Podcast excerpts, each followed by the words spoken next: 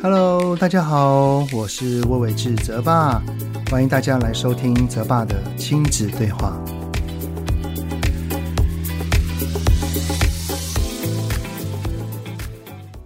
Hello，你们好，欢迎收听泽爸的亲子对话，我是亲职教育讲师魏玮志泽爸。在上一集里面呢，有跟你们分享过哈，就是我的 Podcast 呢总下载次数已经突破一百万次了，而当中呢下载次数最高的前两集呢，非常巧的都是我在亲子天下主持的另外一个 Podcast 节目，叫做《爸妈烦什么》当中与来宾的访谈。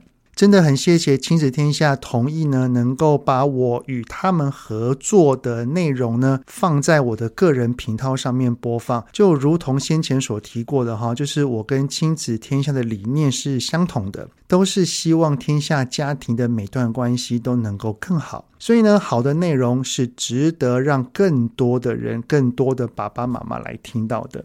而在与这么多的来宾访谈当中呢，近期有一位是让我非常有感的，就是我采访了曾崇玉老师。崇玉老师呢，他从小就被诊断有妥瑞氏症，他也一度遭受到了霸凌，还曾经从四楼啊一跃而下，想要结束自己的生命。但是即便如此，那一次的重生也点燃了他往后面对种种挑战与难关的意志力。这样的生命斗士，我就很想要跟你们分享他的生命历程跟他的故事。所以呢，这一集的主题，我们就来聊一聊：人生何必妥协？被霸凌轻生到博士学位，妥瑞儿的生命奋斗。从生活教育到课业学习，爸妈烦心的大小事，就是我们在意的重要事。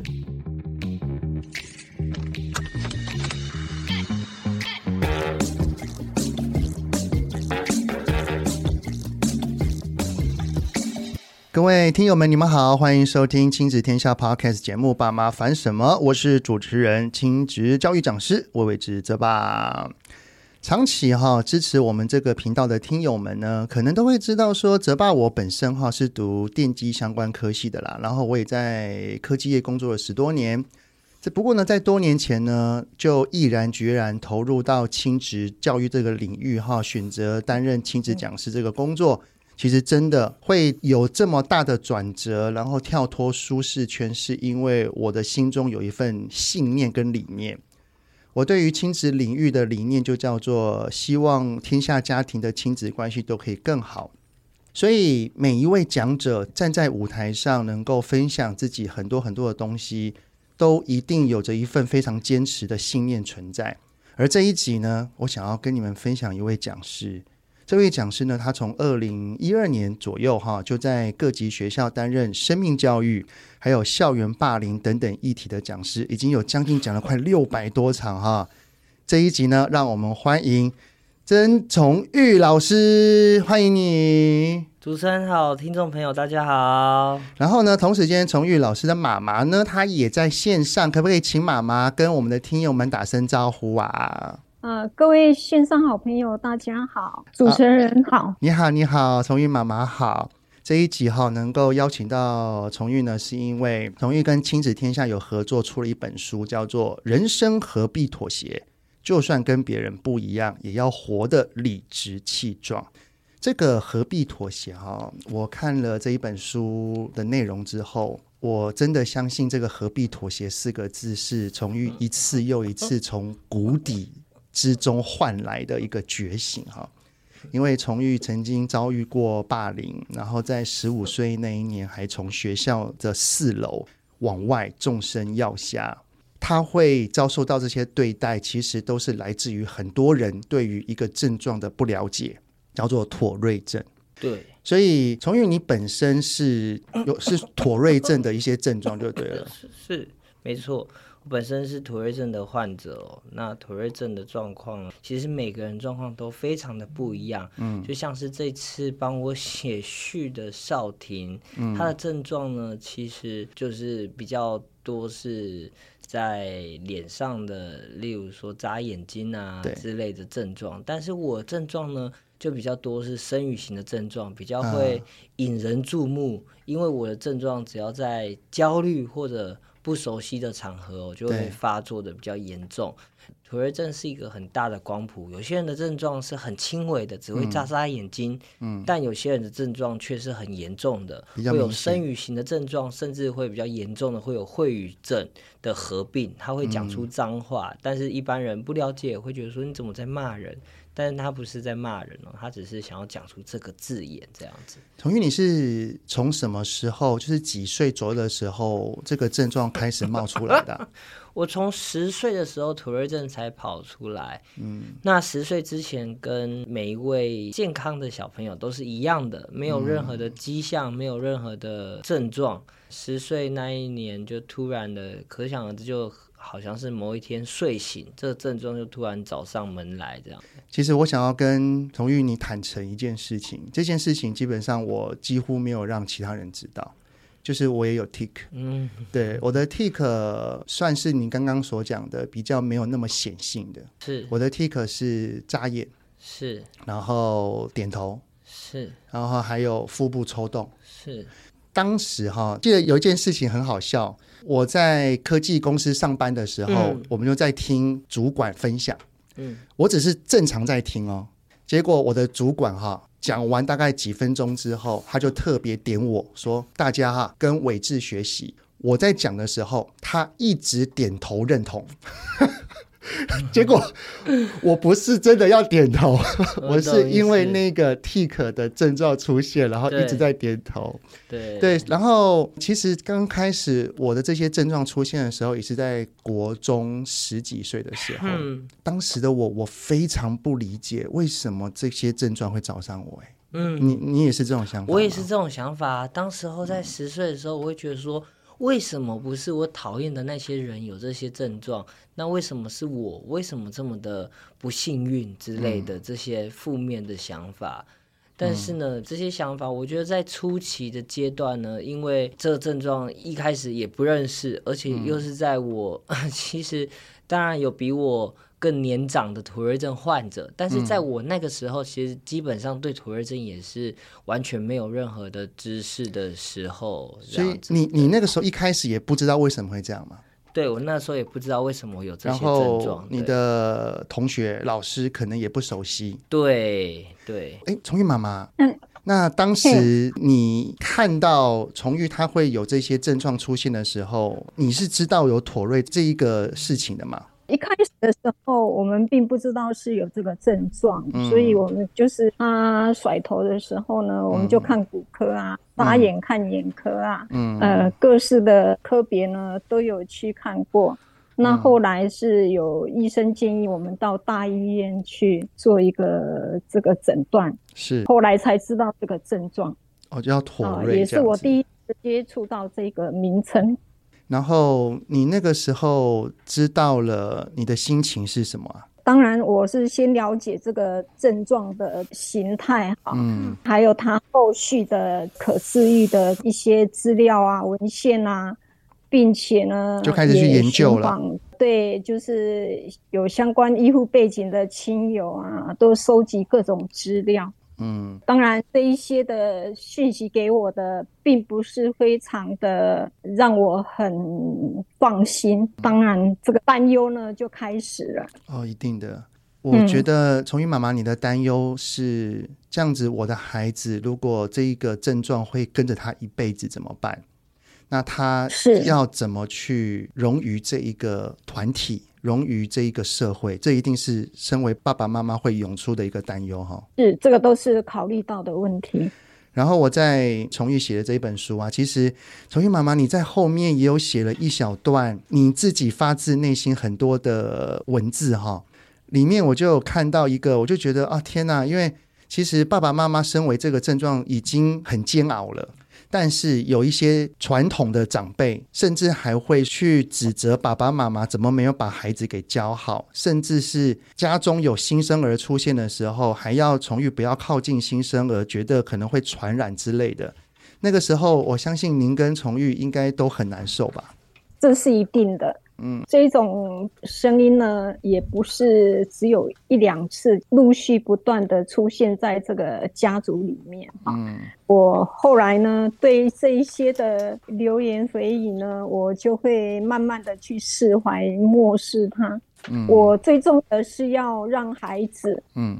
他可以无忧的在这个症状里面呢，如何去面对它？如何可以慢慢的把这个症状改善？嗯，当然遇到的一棘手的问题呢，并不是如我们所想象的，就是要一一的去面对、去克服。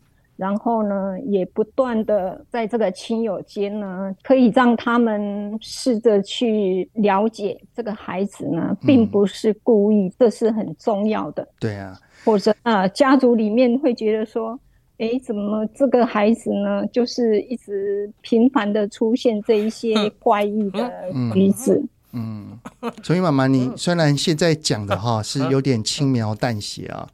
不过我相信这一段路走来都非常的不容易。那可不可以给一些大人们建议，甚至就是对有一些状况是不了解的？其实不管是不是妥瑞，有一些非常非常多的，不管是雅思啊、自闭啊，或者是注意不足等等等等，有很多。其实孩子都不是故意的，但是他就是面临到他了。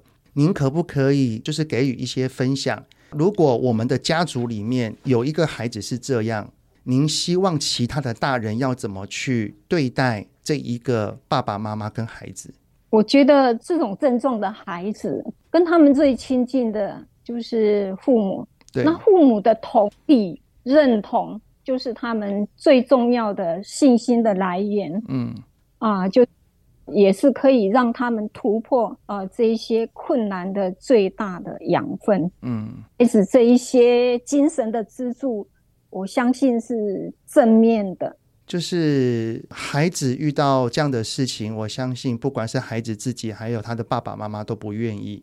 那旁边的大人是真的就是要给予同理跟支持。我相信可能也不用多做什么，但是只要给予他们一些肯定的力量，我相信就会给他们很多的温暖了，对不对？是的。嗯，那崇玉啊，因为我相信您在那个时候有了这些症状，是可能非常非常多的人都不太能够了解哦。我也是跟你分享一下哈，因为我我会有点头的症状，然后腹部抽动的症状。OK，所以当时在国中的时候，我有同学啊，就给我取一个外号叫歪歪头。嗯，然后他会当着我的面一直在笑我，就是看他看到我又在点头了。他就会在远远他的座位上，就直接对着大家说：“哎、欸，歪歪头，歪歪头。”嗯，我那时候真的好想要离开这个环境。对，不过现在我已经是跟他和平共处了，然后我也算是已经成年一段时间了。对，我现在能理解当时的孩子，他也不是有恶意的。对，他只是带着一个好玩，是他只觉得你好特别。对，那您曾经有遭受过什么样的因为不认识而被当作是玩笑的对待吗？有，其实呢，那时候会被取一些类似跟毒品啊或者嗑药相关绰号，诸如此类的一些称呼我这样子，嗯、那其实是蛮不舒服的。而且也就像是泽爸所说的一样，会当着全部人的面前这样子说，嗯、那其实那种感受都是很糟糕的。这样子，其实就如同妈妈刚刚所说的，其实也让我觉得很感动。其实真的，就算身边的亲友啊，或者身边的一些人，他们是不了解我的状况，但是其实家长的一个最重要的重要他人的一个支持跟一个后盾是很重要的，的尤其是。在很无助的时候，可能我的重要他人就是我爸妈嘛，嗯、他们也不需要多讲什么，他们只要让我知道是有一个避风港的，这样子就是一个很重要的一个支持的力量。那我们共同也有很深的，除了母子间的关系，我们还有多一层的革命情感。嗯，因为其实那种革命情感是来自于，就像是很多人的歧视啊、误解啊所造成的一些。状况哦，那我们都要共同去承担跟面对这样子。嗯当时因为我的症状没有到非常的外露，所以我的老师倒是还好，嗯、只有同学们之间的嘲笑。当时其实有的时候会有点微微的很低落的原因是来自于我的爸爸妈妈对于这个症状的不了解。是，所以当时我一直在眨眼，一直在点头的时候，其实我都好记得我的爸爸妈妈他们的不了解，然后反而一直在盯着我，然后最后面还提醒我说。嗯不要再扎了，对，不要再点头了，你可不可以忍一下？对，诶，你看我已经到四十多岁了，我在十几岁的时候的事情，我现在依然是好深刻。对，就是这一个话语，他们也不是有恶意的，他们是担心，对，他们是担心，没错。然后他们的担心却造成了好像这是我的问题一样，对，好像我为什么要故意这么做？对，其实我不是，没错，我也不想啊。对、啊，对、啊，对不对？我相信从玉，你应该有跟我类似的一个心境。有啊，有啊。其实呢，就是很多把它扩大成在外面的一些大众运输啊，或者一些场合的时候，哦、而且您的症状会有讲话的，对，会我会有一些声语型的症状会出现一些怪声。嗯所以呢，在外面的时候，其实多多少少会，我不想要称之为这些人是无知，因为无知觉得有一点太强烈的用词了。但是我会称之，就是因为不了解，所以产生的一些误会嘛。是，是，是。那我会觉得说呢，像是我做大众运输的时候，有些人就会，不管是恶意的或者善意的，跑过来跟我叮咛说。这里是捷运，你应该保持安静。这种基本常识你应该要知道吧？那其实这种感觉会让我更焦虑，那症状就会发作更严重。其实这也是妥瑞症的一个很大的一个状况，就生理反应只提及到症状就会更控制不住啊。所以，对，其实要怎么样见招拆招啊？怎么样在这个？啊、那你后来有学会怎么样的回应方式吗？我一开始你是很大方的，就说哦，不好意思，我是因为怎么样嘛？对，我其实。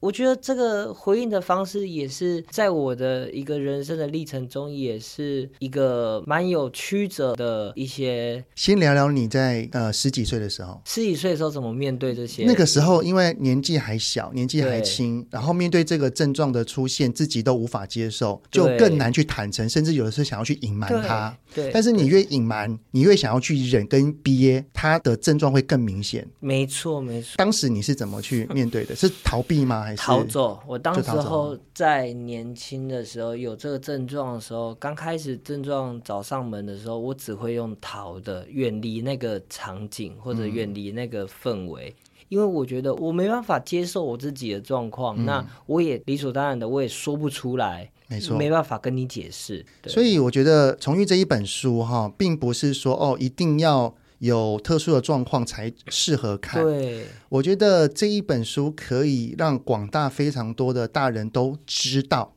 也就是说，对于这一些特殊状况的孩子的认识跟了解，我们的社会可以更友善。对，然后在学生时期，那些孩子同学的一些嘲笑跟玩笑，他们会这么做，也是来自于不了解。那他们要怎么了解？透过老师跟透过家长，嗯，是的，所以这一本书也很适合每一位老师可以去阅读，因为老师你的班上偶尔会有一个两个比较特殊的状况的孩子，那这一本书就可以让老师们知道，是。一个特殊状况的孩子他的心声跟想法，以及要怎么对待他会比较好。那从于我个人的猜想哈，您会开始从一开始逃避，不想去理解自己。到愿意转变，到现在侃侃而谈，跟十五岁那一次的事件是不是有些关联性？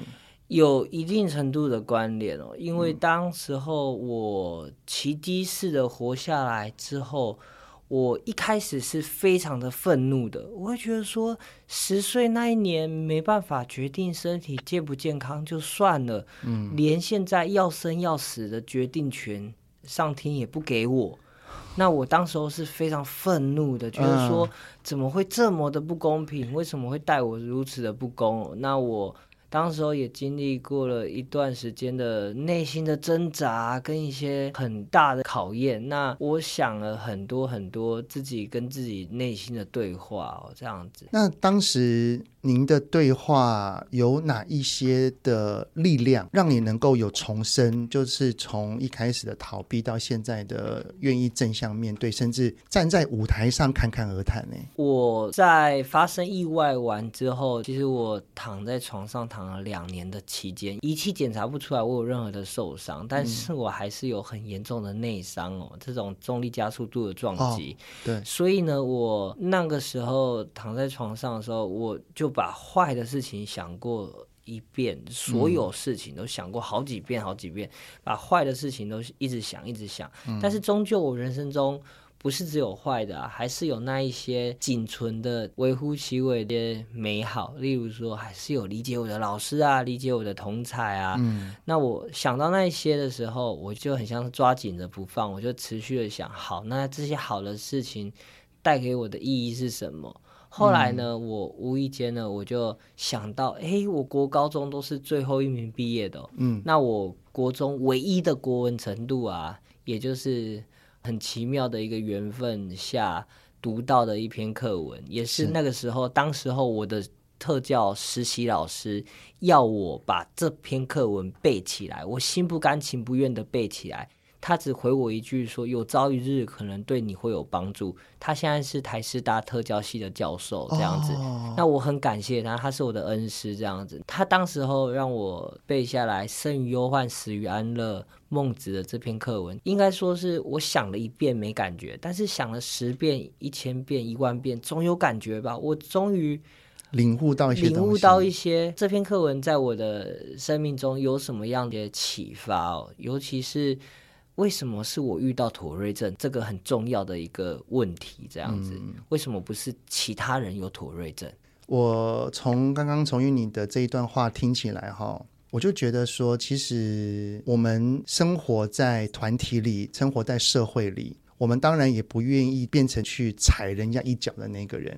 对，但是我们可以成为他人心中的那一股 暖流。对，这一股暖流，因为我们一个不经意的善意，可能就会让一个原本已经非常沮丧的人带来希望。没错，没错。那我相信这个希望一定有爸爸妈妈吧？对，一定有的。对。嗯，那崇玉妈妈，我想要请问你的是，就是你在这一本书里面哈，你的后面有提到一段，嗯，哇，我觉得身为。爸爸妈妈哈都会心揪在一起啊，因为你说当时崇玉他从学校的四楼往外下去的那个消息传到你这边的时候，你原本已经做了最坏的打算，但是你到了现场却看到崇玉你最爱的宝贝居然还是有呼吸的，哇，这个带给你什么样的冲击跟怎么样的转变呢？当然，这个一瞬间就是非常大的一个转折哈。这种转折呢，嗯、任谁都真的是难以想象。嗯、但是我最感恩的就是说，上苍是给他一个重生的机会，那应该是会有更好的一个使命会加注在我们这个家庭里面。当然是孩子的症状，但是相信陪孩子度过这个症状是整个家庭的一个力量。是，就是说家里爸爸妈妈都要调整我们的步伐，自己的心态。从原先的这一些要求呢，我们就会站在孩子的角度，再去同理他的难处。这个是我。觉得身为这个特殊孩童父母，真的是非常重要的一件事。我觉得能够去了解特殊孩童的症状，哈，是能够更加了解他怎么了。那从玉，其实你应该也有感觉到之后妈妈对你的一些转变嘛？对，有有有，嗯。没错，他就给予你了更大的支持，对，然后包容、相信。是，还有就是呢，其实每个爸妈当然对自己的孩子都有，呃，望子成龙、望女成凤的这种感受吧。对，但是不外乎我爸妈也是对我有很高的一些盼望。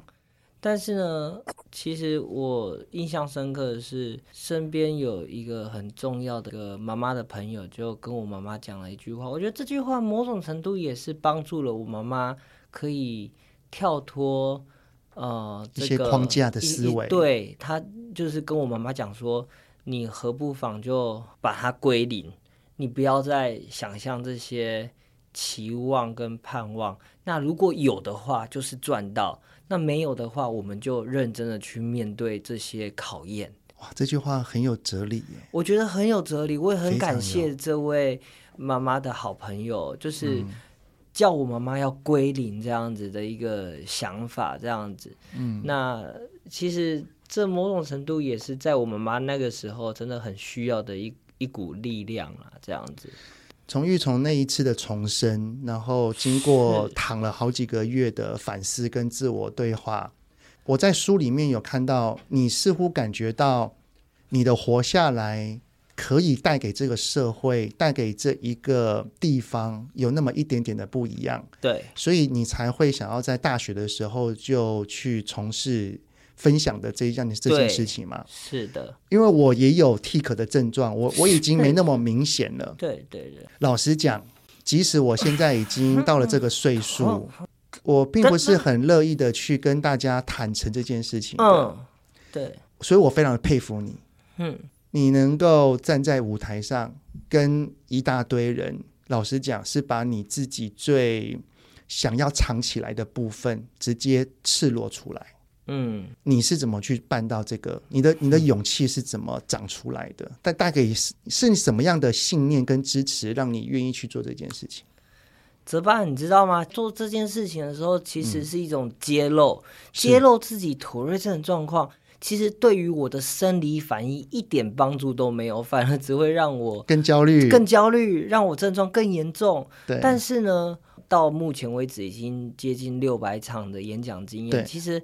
很多场合当然都是也一次性的演讲，但是有几次的演讲的确让我印象非常的深刻哦。怎么说？就像是曾经我到一个南投的很深山的偏乡演讲，嗯，那当时候呢，学校的校方，那所是一个偏乡的小校，那学校校方呢，其实邀请我去的时候，有跟我讲说学校没有。特殊的孩童，但他们只是想要了解这样的一个议题，嗯，或许之后有可能可以派上用场。那的确有，在过了事隔三年后，他们学校来了一位土瑞镇的同学。哦。那为什么会知道这件事情呢？是因为有一次啊，我在过年前夕，我接到一通电话。那这通电话呢，接起来的时候就开始啜泣。然后我一开始下意识就觉得是诈骗集团。我正要挂 电话的时候，这位妈妈喊住我的名字，她就说：“呃，崇宇，你等等我，等我再哭一下下，我有事情想跟你说。”哦，那我就我就等待了一下，她就冷静了之后跟我讲说：“崇宇，你知道吗？其实呢，我孩子啊，国小过得并不是这么的顺利的。那他到了。”国中，也就是我去演讲这间学校，嗯，他很焦虑，他不知道学校校长、老师、主任会不会了解，会，会不会了解妥瑞症，会不会更好的对待他的孩子。嗯。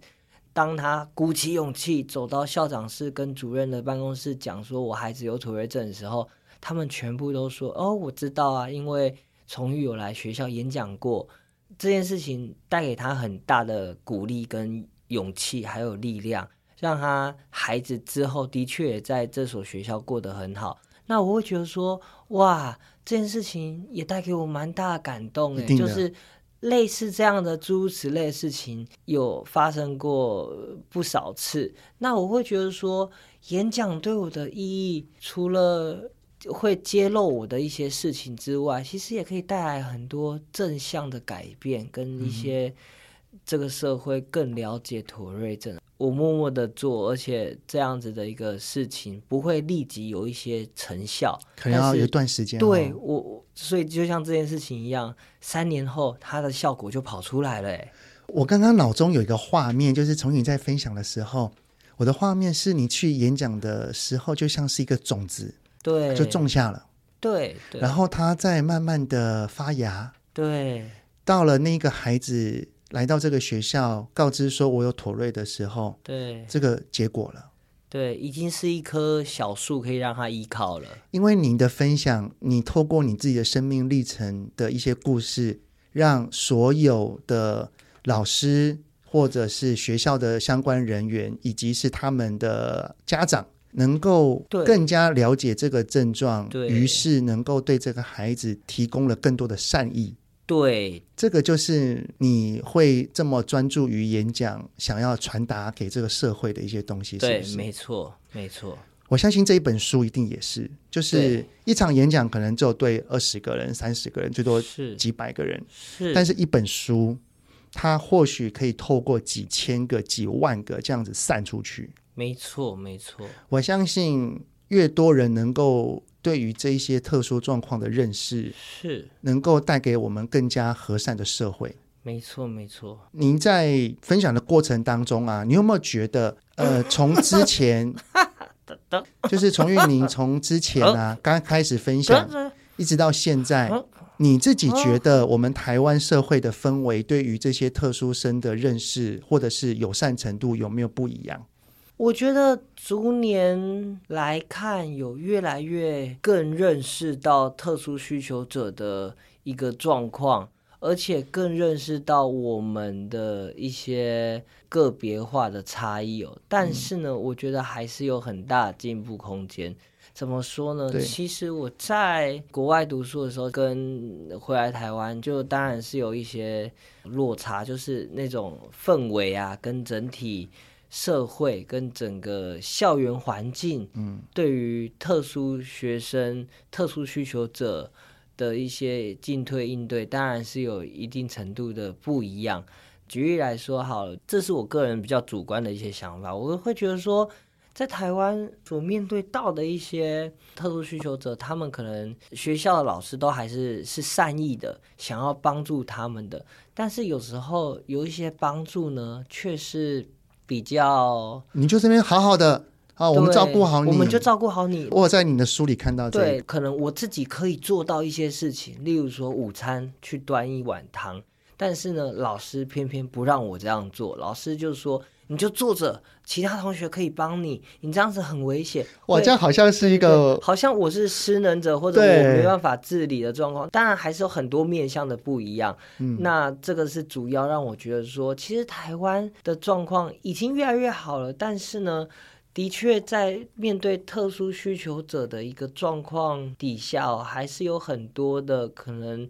因为文化的不同，因为一些我们的成长的脉络的不同，还是的确有一些可以需要更好的地方。对对对，我相信这都是一段历程了，真的，真的，他没有办法一触可及，没错，他一定要慢慢慢慢的。而这一个这一些整个轮子的转动，对，靠的是每一个社会的小单位，对，就是包含了从与你去分享。每个老师可以去读这一本书，然后去更加的了解，没错。然后每个家长愿意去聆听一些的内容或去了解。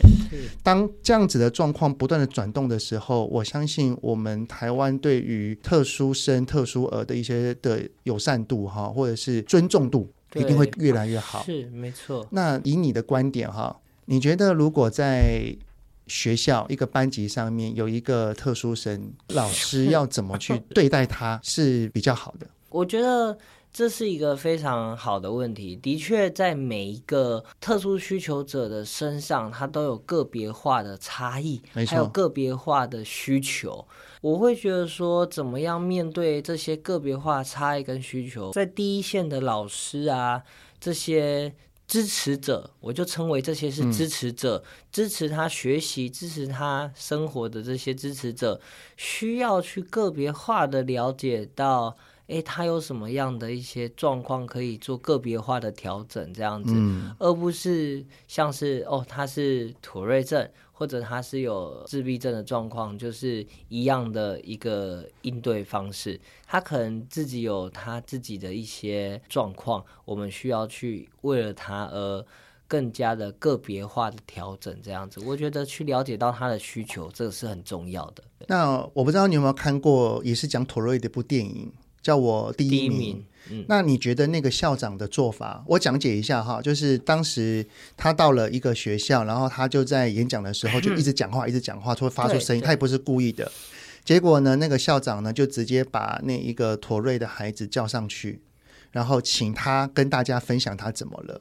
对，然后大家理解之后，反而最后给他掌声，也因为那个校长的方式。让他长大了之后想要成为一位老师，对，没错。那你觉得这样子的方式是适合的吗？还是要看孩子的状况不同？对，其实当时候这位校长，我觉得他做了很前卫的一个尝试哦。的确，在那个场合是一个演奏会，嗯，那演奏会的时候就要保持。最高的静默啊，对，但是这位土瑞症的孩子就没办法，于是校长就在台上跟他就是一问一答这样子，问他说：“你是不是故意的啊？你你怎么了？”那他就也是很勇敢的说出他的妥瑞症，他没有办法控制之类的。让我想到的是，其实呢，我做的做法呢，也是在课堂上跟老师借上课前的五分钟，站到台上发下简章。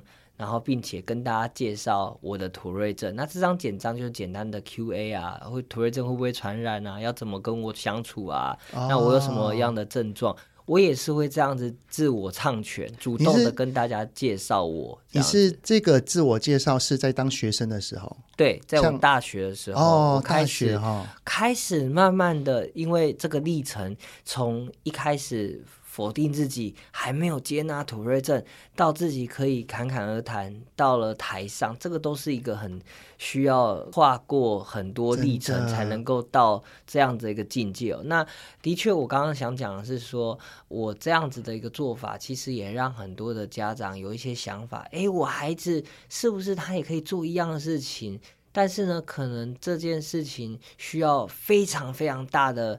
对于自己的了解跟一个呃勇气才做得了，那我就有建议一些家长，或许可以呃让你孩子主动的开诚布公的讲他的状况，但是可以搭配着老师的协助，老师可以例如跟他一起入班宣导，嗯、然后就是一问一答，一问一答，对，然后让孩子可以也主动的，而且也可以非常的。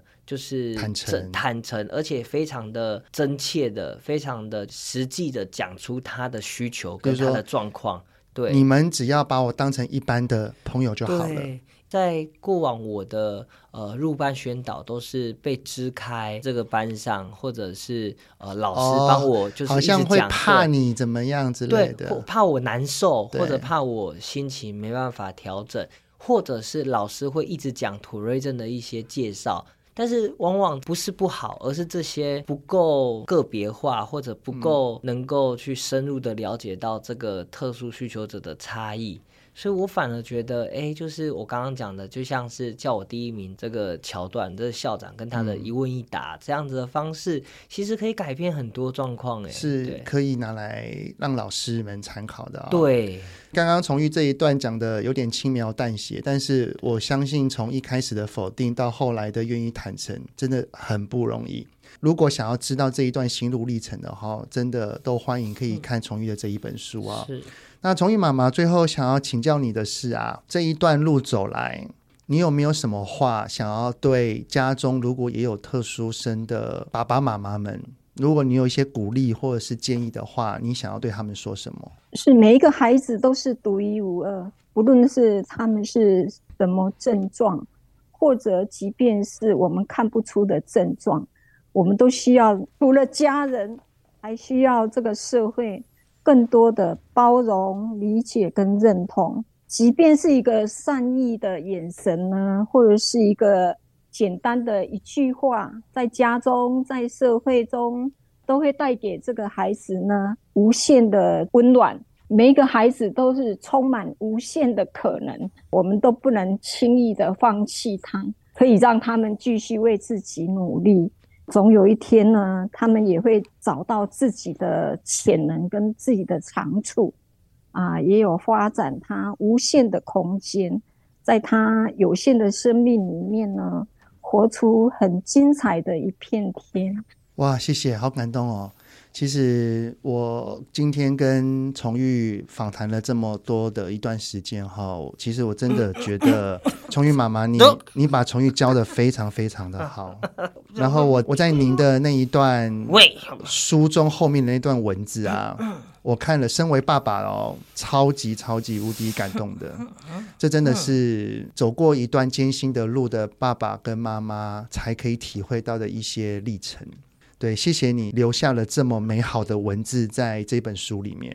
谢谢泽巴的鼓励，谢谢大家一路上的很多很多的贵人，感恩。那崇玉刚刚很多都是跟社会啊，跟家庭啊，那你有没有想要跟一些本身就是有一些特殊状况的人，他可能还在。自我怀疑、自我否定当中，你有没有一些什么话能够想要跟他们讲？我觉得我想要跟这些朋友讲说呢，我们的确遇到了这些考验跟这些困难，困难跟困难间当然是没办法比较的，我们也无需要去比较说，哎，他为什么比较幸运，我为什么比较不幸运？我觉得这样子的一个思维可能没有太大的帮助，但是我觉得如果我们能够在我们的困境当中找到一点点的希望，让这个困境它可以是绊脚石，或者是它也可以变成是你的垫脚石，让这个逆境呢，让这个不一样的状况怎么样在你的生命中凸显出来的。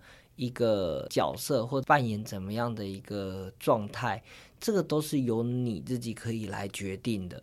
所以呢，不管你今天遇到怎样的困难，呃，我觉得不一定第一时间就要接受或者保持乐观，一定要允许自己有情绪、有舒压。我们不能一直压抑着自己的情绪，然后就是不去抒发这些你心中所。想象的不公平啊，愤怒啊，你一定要有一些抒发。那抒发完之后呢，我们就是要面对。那面对的方式有非常非常百百种、千千万万种。但是呢，我们要找到一种方式，是怎么样让你这个困难跟考验不是你的绊脚石，而是垫脚石，让你跳得更高，飞得更远。讲得真好，我听了好感动。谢谢你，谢谢你把你的生命的力量。传给无数需要协助跟需要帮忙的人，谢谢你，谢谢泽爸，谢谢听众朋友。所以推荐这本书：人生何必妥协？就算跟别人不一样，也要活得理直气壮。非常谢谢崇玉，也谢谢崇玉妈妈，谢谢你们，谢谢，谢谢。刚刚亲子天下 Podcast 节目里面介绍的好书，只要是亲子天下所出版的，都可以在 Podcast 的好书专卖店里面买得到。